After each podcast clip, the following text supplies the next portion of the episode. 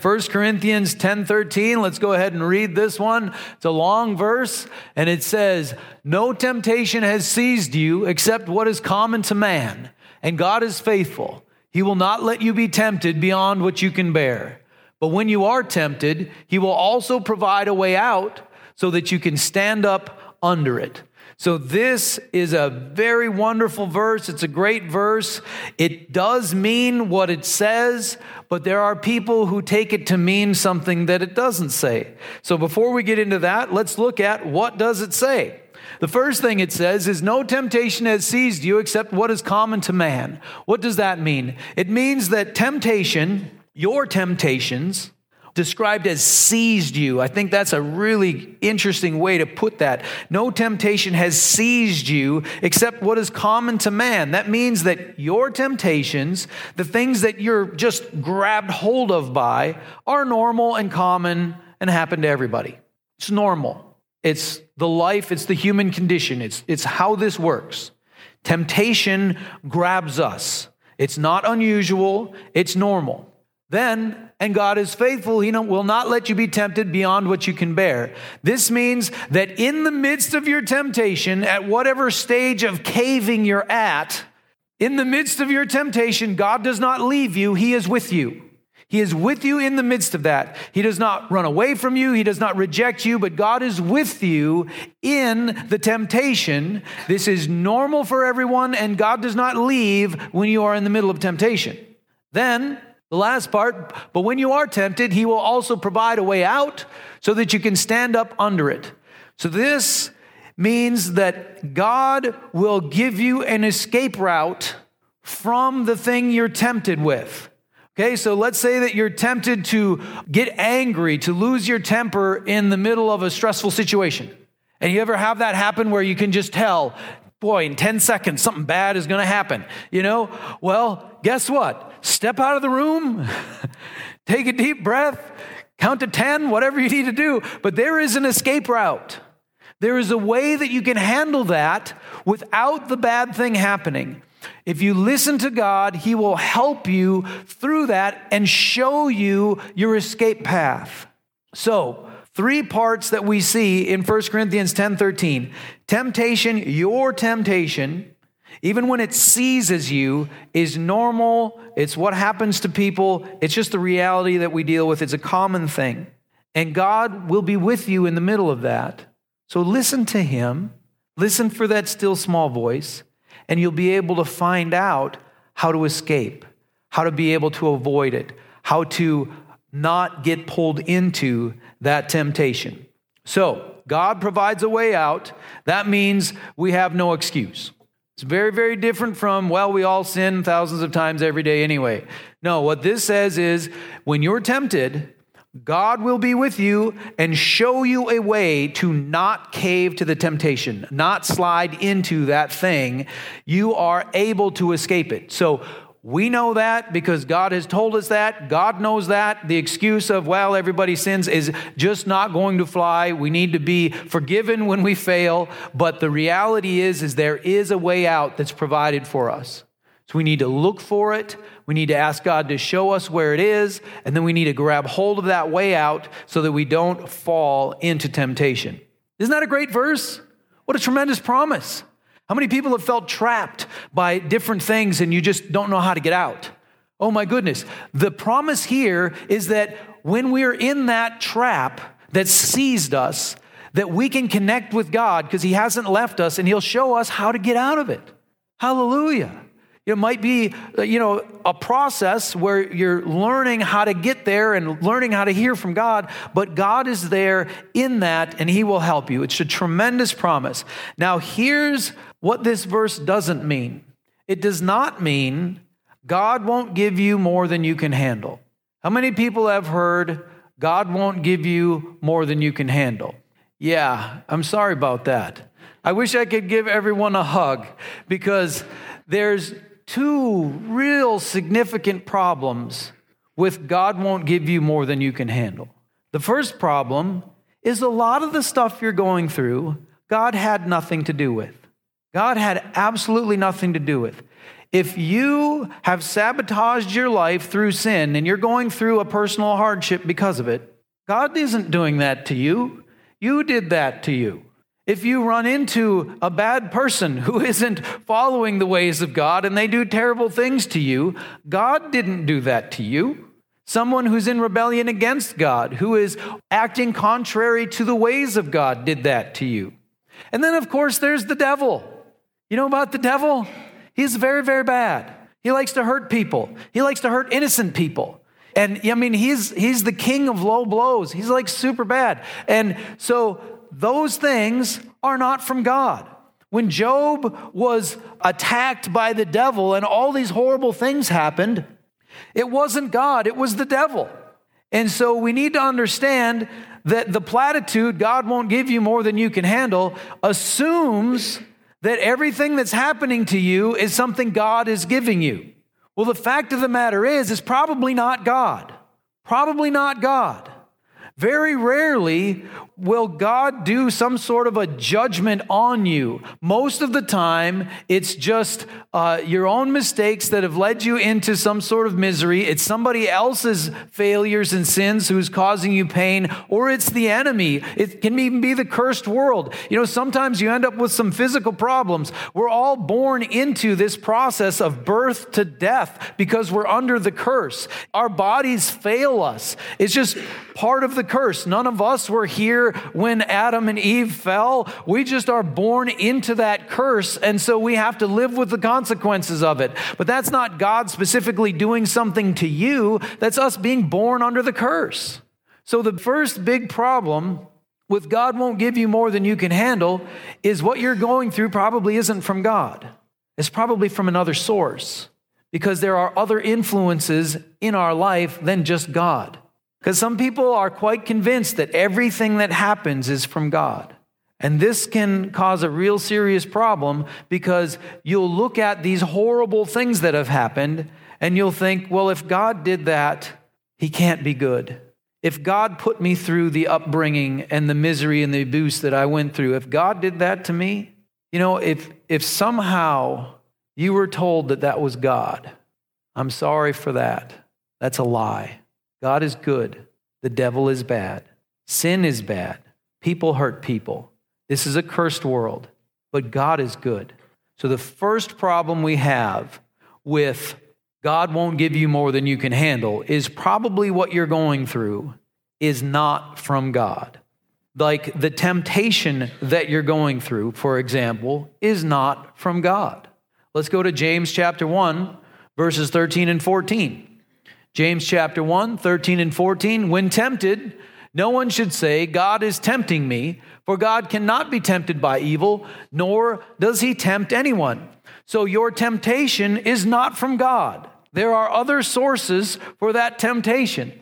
He does not tempt anyone, but each one is tempted when by his own evil desire he is dragged away and enticed. So the temptation that is upon us is not being sent to us from God, it's our own sinful nature that's being enticed. It can be being enticed by the devil's temptations, it could be just, you know, slipping into sin on our own, you know, without the devil helping us. We're well able to go off the rails on our own, but this is not something that's from God.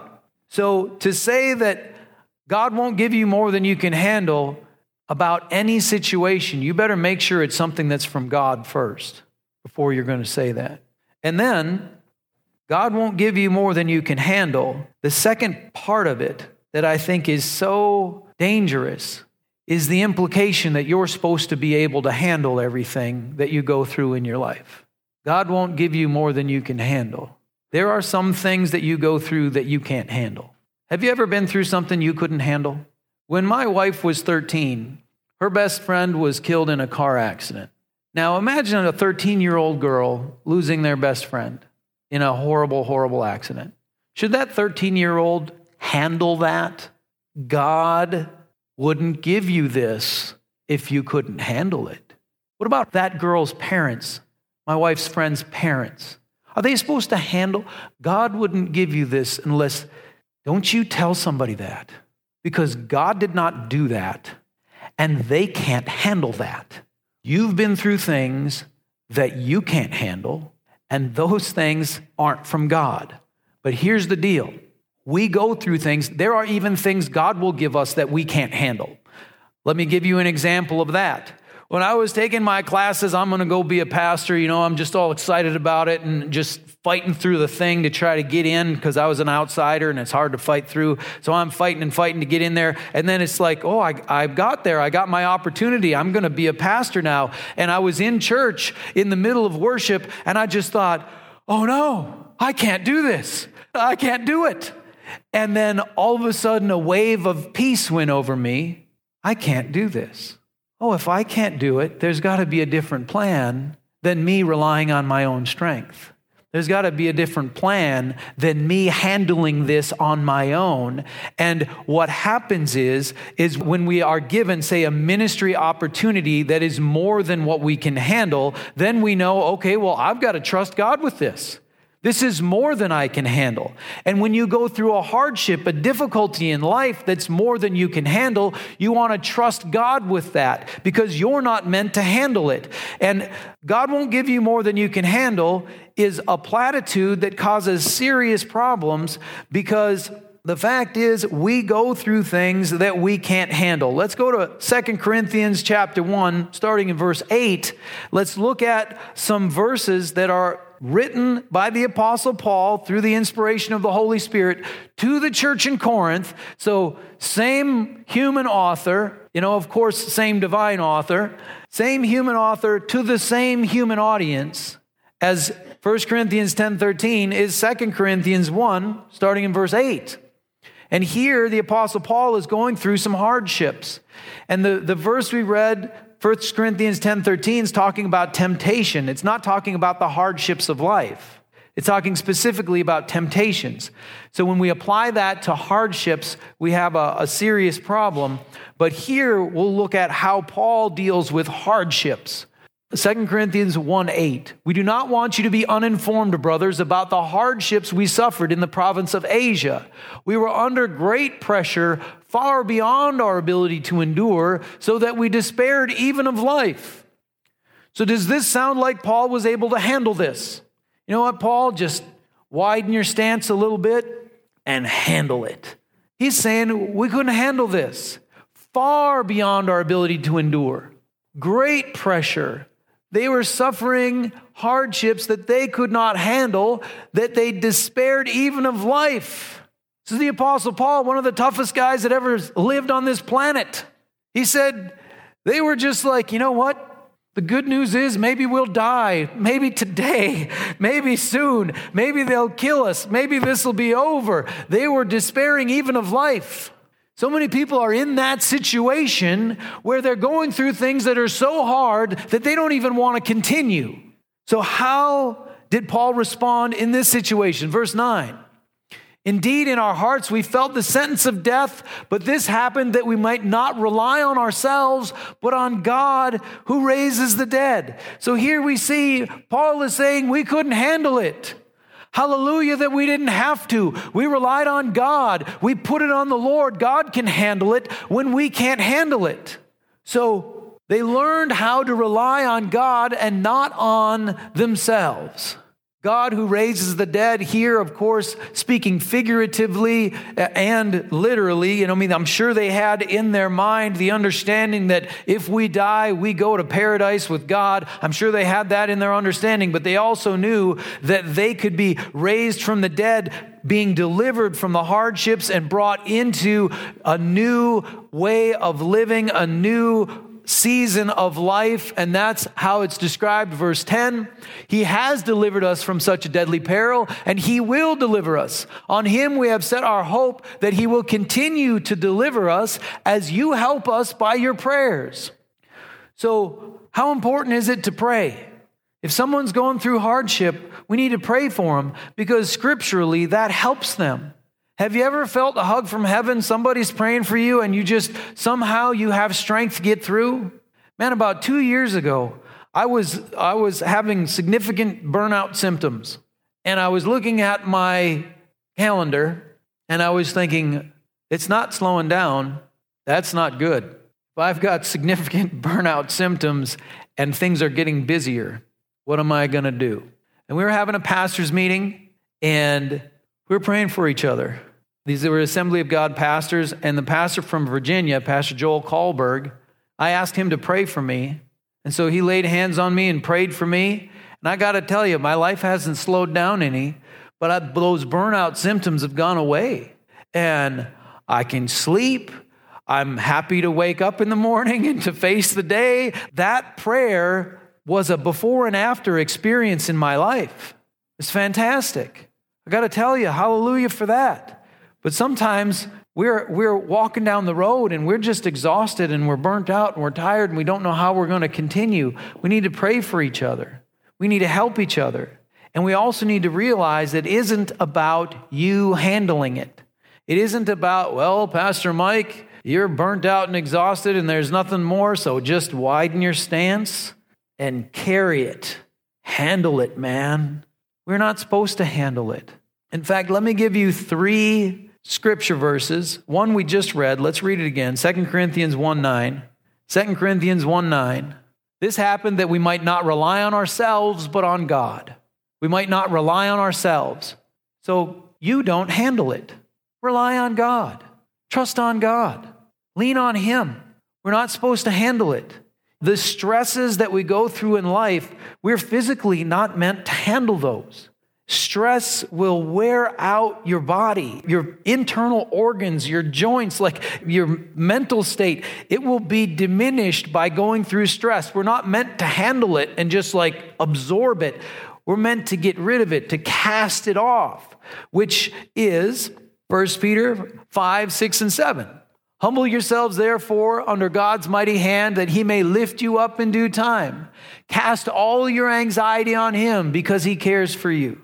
Cast your cares on the Lord. Oh, man. You know what the word cast means? It doesn't mean to set down, it means to throw. You know, it's like a cast in fishing. Cast Throw off your anxieties, throw off your worries. Don't handle them, cast them, throw them off. Throw them to the Lord because He cares for you. So in prayer, we cast off our anxieties, our worries, our fears, and we give them to the Lord because we can't handle them. The idea isn't that we're supposed to handle this stuff. What about terrible injustice? That's something that bothers me more than, than personal hardships is when I see terrible injustice. It does something on the inside and I just get really angry. Let's read Romans 12 19. I'm sure a lot of you are the same way. It's one of the great things about the younger generation coming up. You know what I mean? They have a sense of justice, they have a sense of right and wrong, they have a sense that this world shouldn't be hurting people. And that's right in line with God's will. But when we see injustice, it can sink into our hearts and we can try to bear it. And that's not what we're supposed to do. Romans 12 19 says, Do not take revenge, my friends, but leave room for God's wrath. For it is written, It is mine to avenge, I will repay, says the Lord. So when we see great injustice, are we supposed to handle it? No, we're supposed to give it to the Lord. It's His to avenge, He'll repay. It's not my job to make sure that I judge people the right way, that I cast the right sentence. No, what I'm supposed to do is give it to the Lord. Now, there's times to flip over the money changers' tables. You know, just going to mention this quick. So, you know, Jesus did two dramatically different things in the face of injustice, two dramatically different tactics. The first one is turn the other cheek, and the second one is flip over the money changers' tables. So Jesus taught in the Sermon on the Mount that if somebody strikes you on one cheek, you should give them the other one and let them strike that one too. And then he goes to the temple and he sees that there are people there ripping people off. They're turning the temple, the holy place of God, into a marketplace and a marketplace where people are cheating other people. And he makes a, a whip and he flips over the tables and he scatters all the animals. I mean, he just, does that sound like turning the other cheek? there were times when Jesus turned the other cheek, like when he went to the cross. and he just absorbed it. But there were times where he took a stand and he changed everything. There are times where, in order to stop the cycle of darkness, you have to take a stand. But there are times when, in order to stop the cycle of darkness, you have to refuse to escalate the situation. So, if you want to de escalate, you turn the other cheek. If you have to step in and change something, you flip over the money changers' tables. So, you have to discern what's the scenario. So, when we see injustice, sometimes turn the other cheek, sometimes flip over the money changers' tables, but all the time we give it to God. All the time we trust Him with it. All the time we don't carry it on our shoulders saying, Well, God wouldn't have given me this if I couldn't handle it. We say, It's not mine to handle, and we take it off. We cast it off. Let's read the context of 1 Corinthians 10 13. We'll start in verse 6 so that we can understand that this isn't about handling the hardships of life, this is about avoiding temptation. Starting in verse 6. Now, these things occurred as examples so, Paul here is talking to the church in Corinth, and he is giving examples from the Old Testament of when the people failed God and the consequences that occurred. So, that's what he's doing. And he says, Now, these things occurred as examples to keep us from setting our hearts on evil things as they did. So, he's warning them not to set their hearts on evil things. Do not be idolaters, as some of them were. As it is written, the people sat down to eat and drink and got up to indulge in pagan revelry.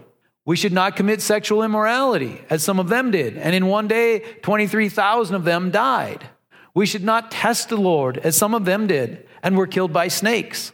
We learned about that one last week with John 3:16, where the, that Jesus was to be lifted up as the snake in the desert. So don't test the Lord. Verse 10. And do not grumble, as some of them did, and were killed by the destroying angel.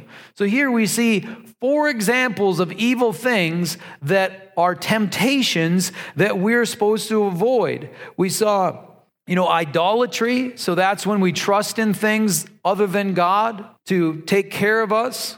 Sexual immorality in our culture today, man, we got access to that more than any other culture ever has. Well, there's a way out. There's a way out. You might need to get rid of your computer, but there's a way out. Idolatry, sexual immorality, testing the Lord, and grumbling. These are the four things that are in the context of 1 Corinthians 10 13. So let's keep reading. These things happened to them as examples and were written down as warnings for us on whom the fulfillment of the ages has come. So if you think you are standing firm, be careful that you don't fall. If you're doing great, hallelujah. But don't get complacent because we can get pulled into stuff that we don't want to get into even after years of serving the Lord effectively and doing great and being at a spiritual high and having things going wonderfully, and then you can still fall. So if you think you're standing firm, be careful that you don't fall. No temptation has seized you except what is common to man. And God is faithful. He will not let you be tempted beyond what you can bear. But when you are tempted, He will also provide a way out so that you can stand up under it. Therefore, my dear friends, flee from idolatry. Just wanted to put verse 14 in there again to show that the context here don't do idolatry.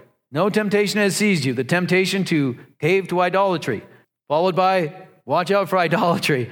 You know, this is watch out for the things that tempt us idolatry, sexual immorality, testing the Lord, and grumbling. These are things we can fall into. It's not the hardships of life that come at us.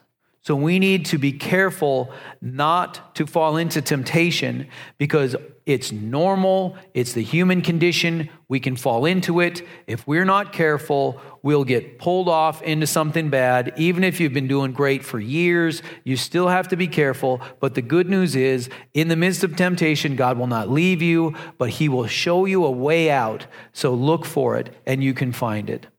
Today, I want to try to do three things because I feel like this is an important topic. It's a significant thing. The first thing I want to do as we pray is to get you free from the lie if you believed it. If you believe God gave that evil thing to you, and so you don't know if God is good anymore, how could a good God do this to me? How could a good God let this happen?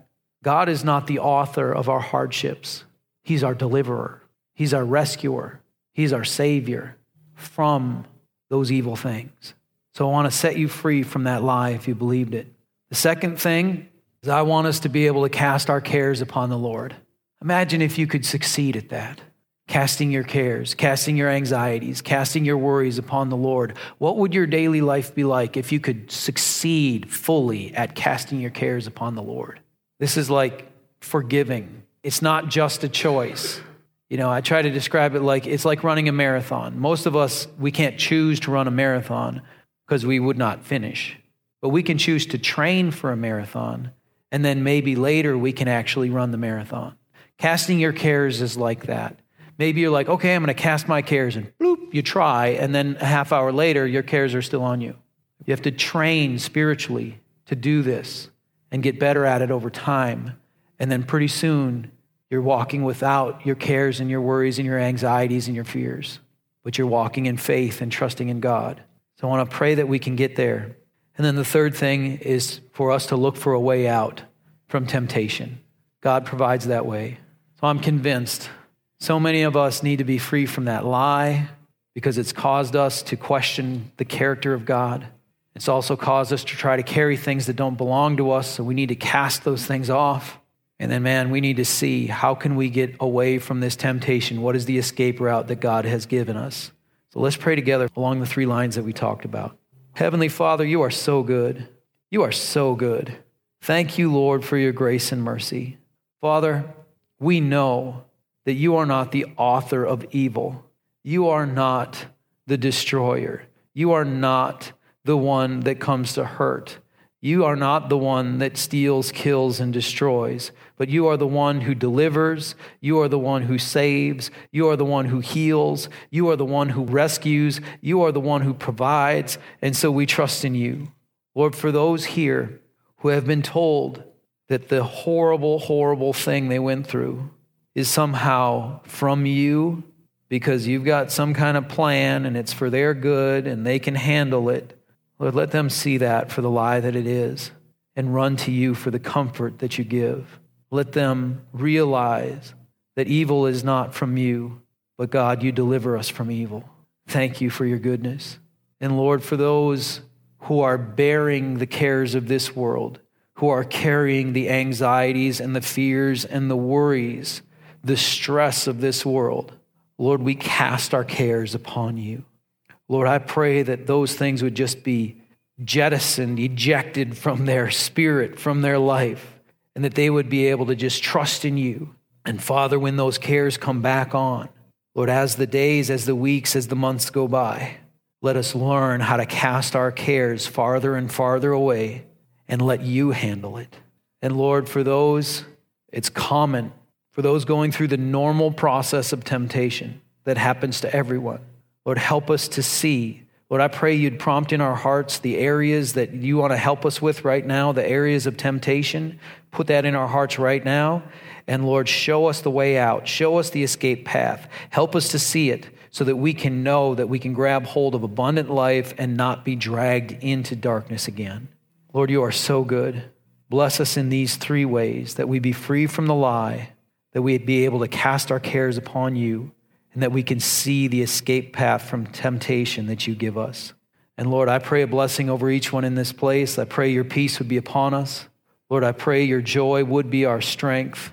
And I pray, Lord, that we would understand, have a revelation of the love you have for us, the care you have for us, so that we can be filled up with that love you have, have no insecurities, have nothing empty in us, and so that we can love others in this world that are difficult for us to love. Lord, bless us in that way. In Jesus' name, amen.